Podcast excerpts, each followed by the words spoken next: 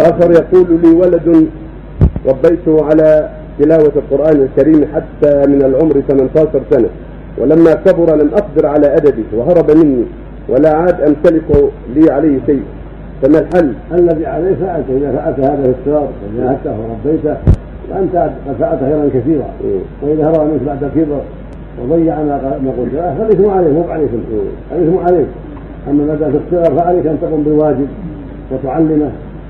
ومن هم بذلك تعليم فاتحة الكتاب. الحمد فإنها أعظم سورة وأفضل سورة في كتاب الله القرآن الفاتحة. أم القرآن.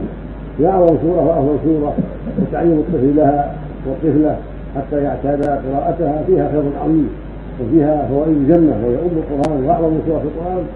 وهكذا تعليمهم الاستغفار من القرآن المعوذتين الله أحد ثبت قل يا أيها الكافرون والسورة قصيرة إذا تعلمها الأولاد في ذلك خير كثير حتى يعشن عليها ويتمرن على قراءتها ثم يستفيد من المعاني يوجههم والدهم أو امهم كان عندها علم من المعاني العظيمة في هذه السوره القصيره فيحصل لهم بذلك علم عظيم وفائدة كبيرة تنفعهم اذا بعد الكبر. كما يعين يعين أولادهم بهذا على ما توجه المدرسة وتقول له المدرسة.